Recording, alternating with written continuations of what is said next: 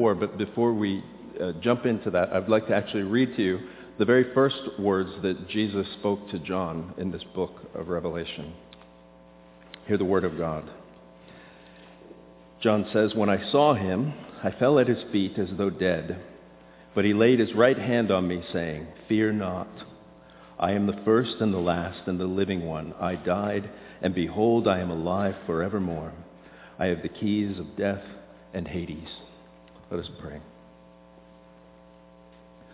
Father, I pray this morning that you would simply come and open the eyes of the blind and the ears of the deaf. I pray that you would open the door wide to heaven, that we might have a glimpse. I pray for myself that you be in my head and in my thinking, in my heart and in my understanding and in my mouth and in my speaking. In Jesus' name we pray these things. Amen and amen. You know, when I was a kid, I think I've told you before, I watched a lot of television. And when, when, one of the things, when I was a kid, I was a sort of Planet of the Apes nut. It's anything with Planet of the Apes I wanted to watch. And at some point, I don't know, I was maybe eight or nine, Planet of the Apes came on television. It was a television series. And it came on after my bedtime. Right? Problem. And yet I grew up in a house with, with five kids, and it was probably, I don't know, 12 or 1,300 square feet. It was very small, so the good thing was from my bedroom, if the door was wide open, I could see the TV completely. at a straight shot. And so I remember plotting and thinking, you know, I'll be able to watch Planet of the Apes by just leaving my door open. And I remember the night of the, the premiere, it came on, and my stepfather yelled back, Tommy, shut that door. Oh. So I, thinking fast, I acted like I shut the door, and then I backed it off just a hair. So I, could, I figured out if I laid in my bed and I looked through a crack, I could sort of see the television. The problem was it was pretty frustrating because you couldn't ever see the whole picture at one time. You know, you might see an ape one minute and then a human the other minute, but you never saw the apes and the humans together, which is the whole point of Planet of the Apes. Would that someone would just come and open that door. You see, most people that I know, whether they're Christians or not Christians, when they think about Easter, when they think about the resurrection of Jesus, and when they think about church at all, most of them, it's as if they're looking through a crack in the door. They never see the whole thing. You know, I grew up in a family that, that almost never went to church. And I heard every now and then about Jesus, or I heard about people going to church on Easter. I don't think before I was 18 years old I ever went to church on Easter. And so my whole view of Christianity, my whole view of everything was, was like I was trying to watch TV through a crack. I never saw the whole thing. And when you look at the book of Revelation, like we're going to do this morning, what's beautiful is you get a glimpse into the whole thing. In other words, several times th- this week, uh, people have said, why are you preaching Revelation at Easter? What's that got to do with Easter? And whenever someone said that, I would always say, you're kidding, right? You're kidding. You see, if you ask the question, he has risen, now what? You see, most people, we come to Easter, maybe you come to church once a year, it's Easter, maybe your wife dragged you, maybe your husband dragged you.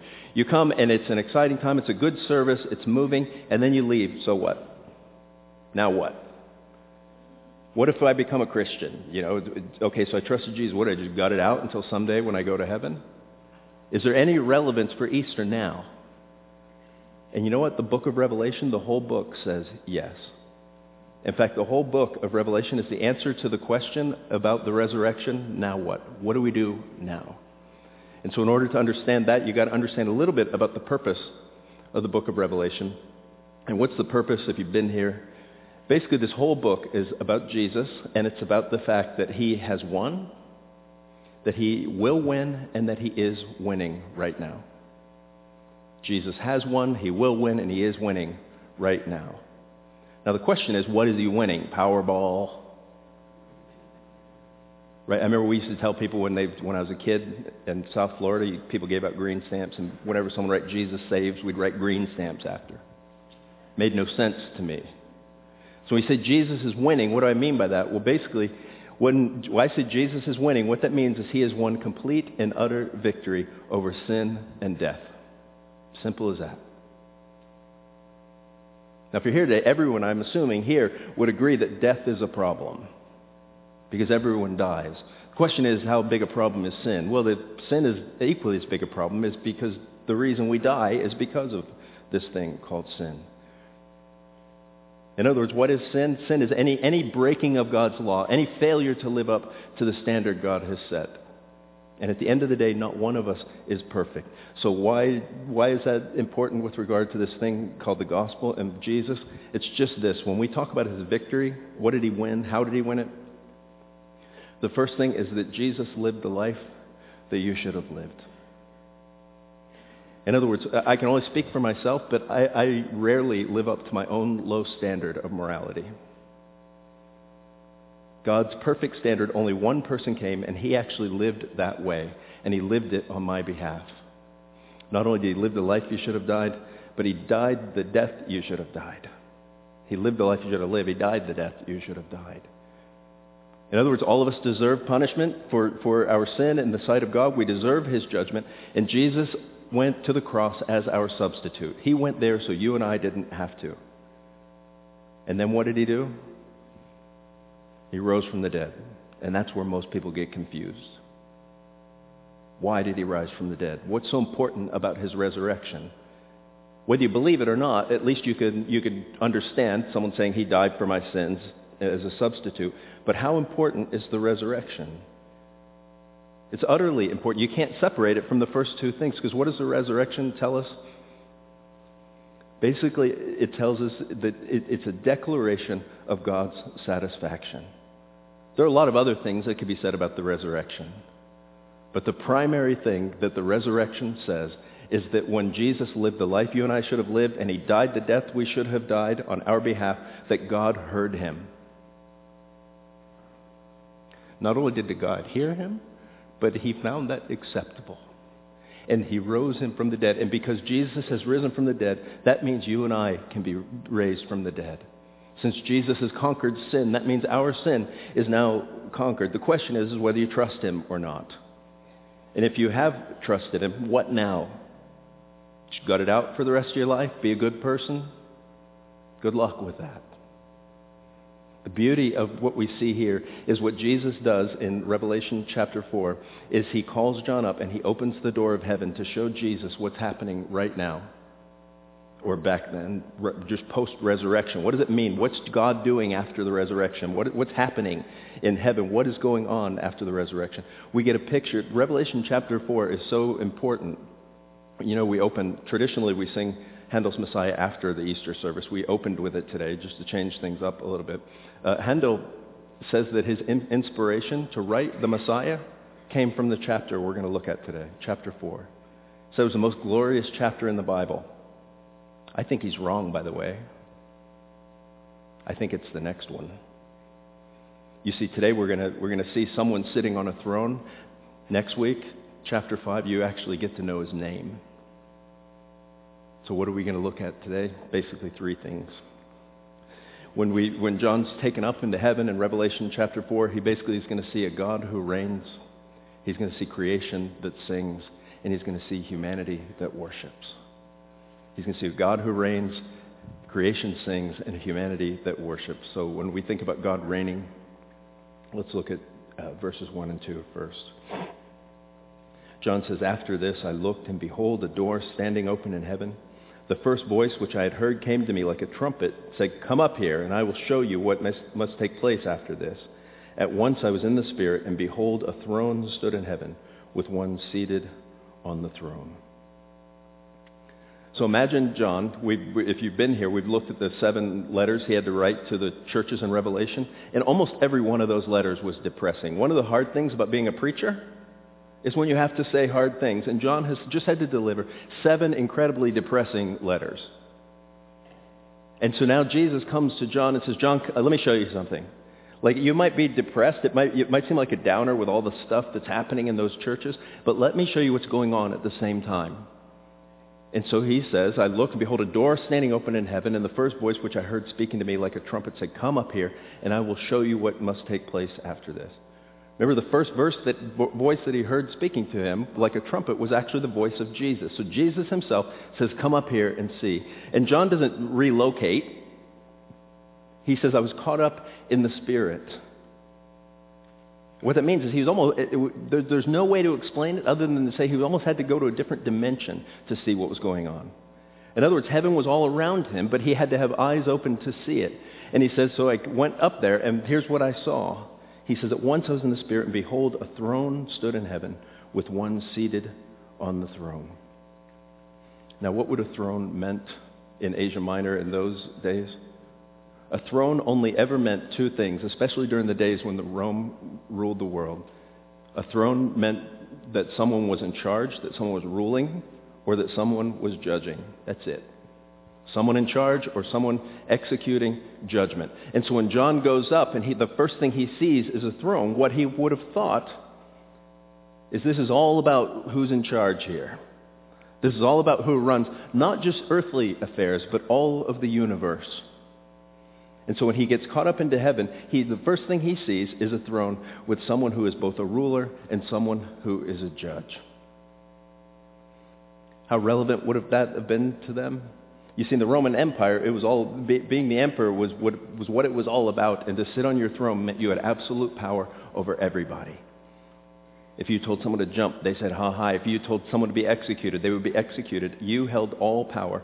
And John says, I was caught up to a different place, and there was another throne, and this throne actually had more power. This throne was in charge of everything. And so what did he see after that? Then he sees all these things around the throne. Look at verse 3. He says, And he who sat there had the appearance of jasper and carnelian, and around the throne was a rainbow that had the appearance of an emerald.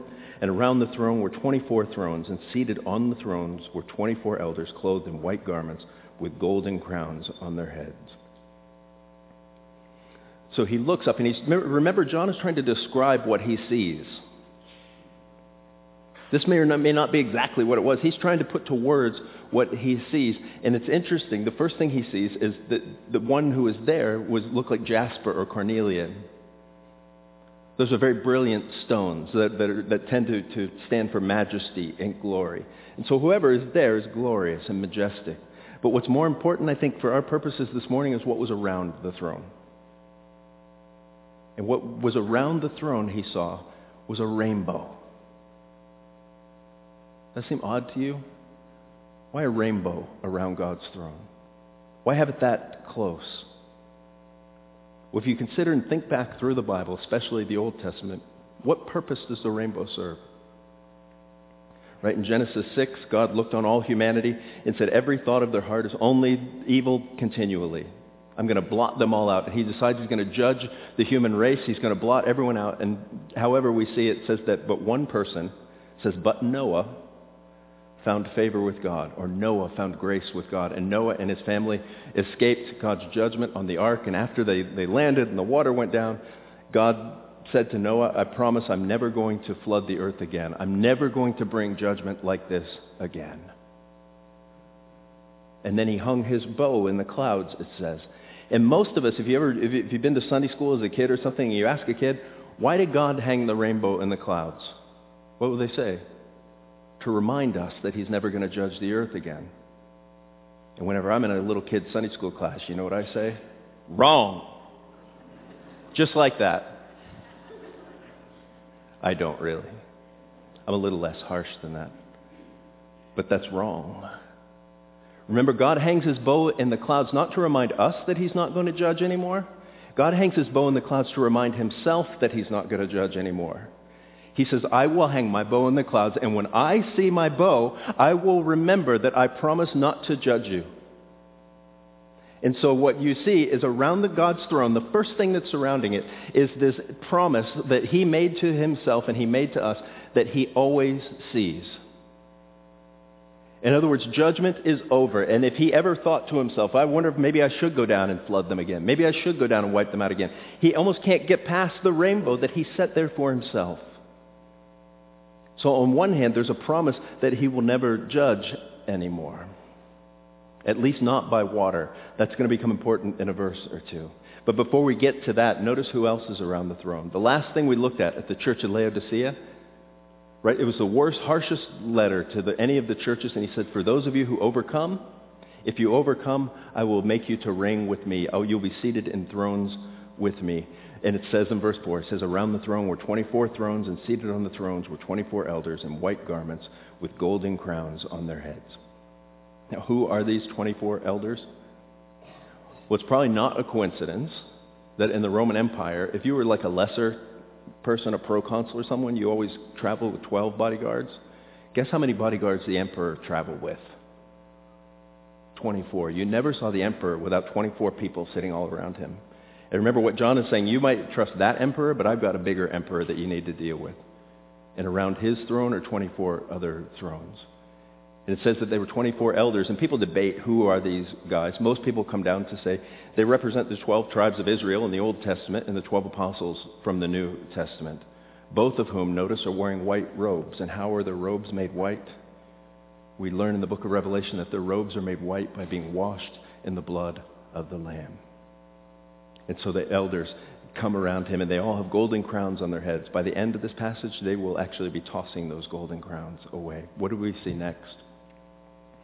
What we see coming from the throne is from the throne came flashes of lightning and rumbles and peals of thunder, and before the throne were burning seven torches of fire, which are the seven spirits of God. In order to understand this part, you almost need to, to read Exodus. I'm not going to do that now. But remember in the book of Exodus in chapter 19, what happens is God comes down. That's where he's going to give Israel the Ten Commandments. And as he's coming down to give them the Ten Commandments, what you hear is thunder and lightning, and it's incredibly scary.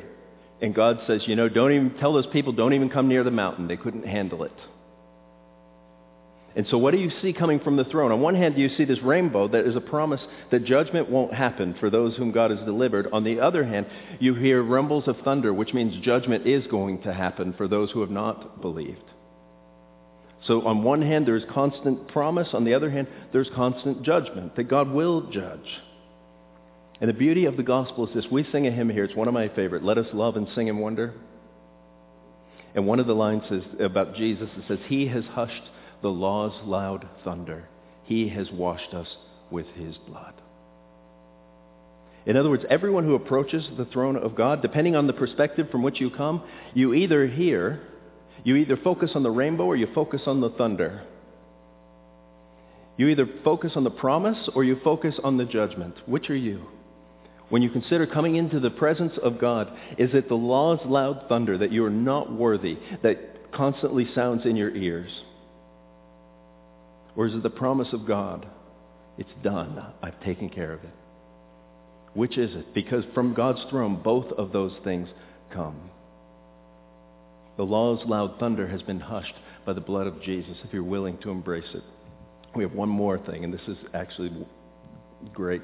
In verse 6, he says, And before the throne there was, as it were, a sea of glass like crystal. Now, why is this so important? You see, at the end of the book of Revelation, the sea is gone. There is no sea. So this is like a present reality. So what's going on now around the throne of God, you have promise, you have judgment, you have elders, and then in front of the throne is the sea of glass, or a sea that is as smooth as glass. Now, in order to make sense of that, if you look at how the word sea is used in the rest of the book of Revelation and even the rest of the Bible, it always has something to do with evil forces that are opposing God. Or another way to put it is chaos. The sea is always the place from where chaos comes, right? In chapter 12 of this, the beast that comes to, to fight the armies of God, he comes from the sea. In the Babylonian creation story, the, the way the, the earth was created was it was a fight between Baal and Leviathan, the sea monster. The sea is always a bad place. And when you look around the throne of God, you see that there's a sea there. So even now, presently, post-resurrection, there is chaos in the world. But from God's perspective, what is it like? It's as smooth as glass. In other words, from our perspective, our lives might seem chaotic. From our perspective, we say eh, nothing's easy. At least I say that all the time. Uh, and we say, why is this happening? Why is that happening? The economy's bad. My marriage is struggling. My kids are screwed up. What am I supposed to do? From our perspective, things seem chaotic. From God's perspective, he's got things under control. He rules. He reigns over the universe. And from his perspective, the chaos doesn't go away. The question is, is he in it? You know, one, my favorite two questions in the Heidelberg Catechism have to do with God's providence or his rule of all things. I think it's number 26, one of the last lines. It says, I know that whatever adversity he, that is God, sends me in this sad world, he will turn to my good. He's able to do this because he is Almighty God. He is willing to do this because he is a faithful Father. When you see the sea of glass there, it should actually be an encouragement because when you get to the end of the book of Revelation, all that chaos, it's not just smoothed over anymore. It's completely gone. There is no sea at the end. So given all these things, what's happening around the throne? Creation sings. Creation sings. Let's read that quickly. Verse 6 says, And around the throne, on each side of the throne, are four living creatures, full of eyes in front and behind. The first living creature like a lion, the second living creature like an ox, the third living creature with the face of a man, and the fourth living creature like an eagle in flight. Okay, this is where the book of Revelation starts to get a little bit wonky, at least if you're, you know, you're, you're not familiar with the Bible. Because you can, you can almost understand, okay, God's enthroned in heaven, and there's a rainbow, and there's judgment, there's all these things. But what's the deal with four living creatures sort of fluttering around?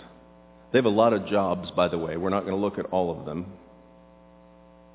But the biggest question is, why are they there? Who do they represent? And most scholars, even rabbis, come down and say that they represent all of animate creation, all living things. I mean, think about it. Who is the king of the beasts? It's a lion. Who's the greatest of all the domestic animals? Right? It's the ox. Who's the king of the birds of the air? It's the eagle. And who's the king of creation? It's humanity. It's man. And so what you see here is all of creation represented around the throne of God. That all of creation is there, and all of creation is there, and they join in song. And what is the song? Verse 8, it says, And the four living creatures, each of them with six wings, are full of eyes all around, within, all around and within, and day and night. They never cease to say, Holy, holy, holy is the Lord God Almighty, who was and is and is to come. Now, if you're familiar with the Bible, this is, almost seems like it's straight out of the book of Isaiah on one hand. On the other hand, the fact that they're covered with eyes has to do with the fact that they're all seeing and all knowing and all of this kind of stuff. What I wanted to point out to you, though, is this, is how they sing. The creation sings because of the work of Jesus, but it sings only about it. It doesn't sing to it. In other words, creation sings about God, but it doesn't sing to God. That all of creation, like if you read through the Psalms, it says, the heavens declare his glory. Or if you read Romans 1, it says that all creation bears witness to the fact that there is a God. That creation is constantly saying, look, right there, right there, right there, right there. They're, they're bearing witness. But they can only sing about God. They don't sing to God because creation doesn't have a relationship with God or potential for a relationship with God. At least a mano-a-mano relationship. But what is the relationship? The relationship that creation has with God is also predicated or built upon the, the resurrection. What do I mean by that? You see, when, when humanity sinned, all of humanity actually fell into to sin, but also all of creation was cursed, and then all of creation someday, we hope, will be redeemed. And why is that? Because the resurrection of Jesus is like the Genesis bomb. You didn't think you were going to see Ricardo Montalban this morning, did you? The reason creation sings is because the resurrection of Jesus is like the Genesis bomb. That's from Star Trek, The Wrath of Khan, the second of the Star Trek movies. If you've seen Star Trek Wrath of Khan, what you know happens is basically the whole, the, the whole thing revolves around the fact that Khan wants to kill Kirk, but also there's this thing that's been created called the Genesis bomb. And we tend to, to think of ter- in terms of nuclear bombs and things. When a nuclear bomb is dropped on a, on a populated place, it just totally makes devastation, right? A mushroom cloud comes and devastation follows in its wake. Well, the Genesis bomb, you drop it on a planet that's desolate, and what you see is a, an explosion. What you see is a mushroom cloud, but it's a, instead of a mushroom cloud of devastation, it's a mushroom cloud of life. And as you watch it from the Enterprise, what you see is that all of that planet eventually is covered with life and green and vegetation and animals, that it, that it explodes with life. And what the resurrection of Jesus does is it functions in some sense like a Genesis bomb on creation now. That when Jesus rose from the dead, remember the Bible says that he is the firstborn from among the dead. When he rises from the dead, it's like a Genesis bomb that life begins to just flow from him and all of creation will be redeemed, not just humanity. That everything, everything around you is not the way it's supposed to be. And what the gospel says is that because of Jesus' death and his resurrection, things ultimately will become the way they are supposed to be. The Genesis bomb. So what comes next? Humanity worships. Creation sings, but humanity worships.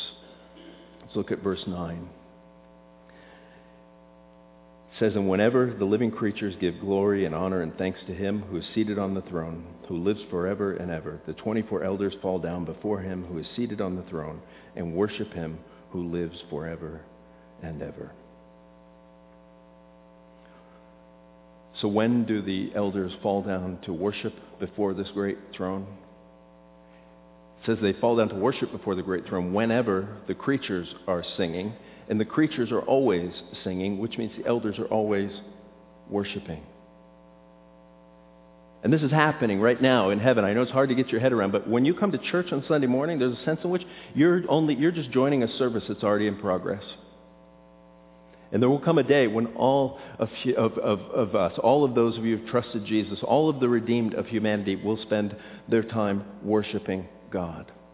Now they worship him not just in song, but we, they worship in your work. You worship him in everything that you do. And in this particular case, they sing a particular song. What is the song that they sing? Well, first they cast their crowns before the throne, saying, Worthy are you, our Lord, our God, to receive glory and honor and power. For you created all things, and by your will they existed and were created. So notice the first thing they do, the crowns that they were wearing at the beginning, they cast them down. And what you need to keep in mind, the language that you see here is not biblical language. In other words, most of what you see in the Revelation, John has pulled from the Old Testament. He's pulled it from somewhere else and shown it to us in different light. The words you see here are actually it's the language of the Roman Empire. When the emperor would come through, if you were like King Herod, if you were a lesser king, you would take your crown off and put it down as an acknowledgement that he was greater. And then as the emperor walked through, what would you say? Well, you would say, Worthy are you, our Lord and our God. Remember, most of the Roman emperors had sort of a God complex. And if you didn't say that, you would be killed. And they would say, Worthy are you to receive honor and glory and power. You would say all these things. And what is John saying now? He's saying that someday you, persecuted Christians in Rome, you struggling Christians here, you strugglers here, someday you will sing that song as well. And, but when you say, worthy are you, our Lord and our God, it won't be to, to some emperor. It will be to the real God. And notice at the bottom it says, by, by your will they existed and were created. What's he getting at here? Why do you say that, that you are worthy? You are full of power, glory, and honor. At the end of the day, it is God himself who upholds everything. It is God himself who rules everything. It is God himself who is the one who is in charge of your life, whether or not you trust him, by the way. The question is, is will you acknowledge it? You see, it, it, it's amazing. I got sick on Thursday or Friday. So I was sitting around, you know, flipping through the channels, different news shows. My girls always ask, why do you watch those shows if you hate them so much? I don't know stupid, I guess. But you're watching these things, and on one hand, you concept whether you're watching conservatives or you're watching liberals, right? One says all those other people want to do, they just want the government to take care of them. And the other group says those people just want everyone to be self-sufficient. They just want them to take care of them. And you know what this says? That at the end of the day, there's only one person who could take care of anybody, and that is God himself, especially in the person of Jesus. And the question is, when will you trust that? When will you embrace that? You see, when you look at this text, it says, you were created all things, by your will they existed and were created. But before that, it says he is worthy to receive glory and honor and power. Why is Jesus worthy to receive glory and honor and power? It's because Jesus gave up glory. He gave up honor and he gave up power. That Jesus, who was all the way at the top, went all the way to the bottom so that you and I might have a relationship with God. And the question is, will you buy that? Will you, will you embrace that? Think about that. Let's pray. Father, I pray this morning that you would come and you would open our eyes to see this. Some folks here, I'm guessing, are Christians. Some folks here are not Christians, and we both have the same problem. We don't trust Jesus enough. I pray that you would make that so. In his name we pray. Amen and amen.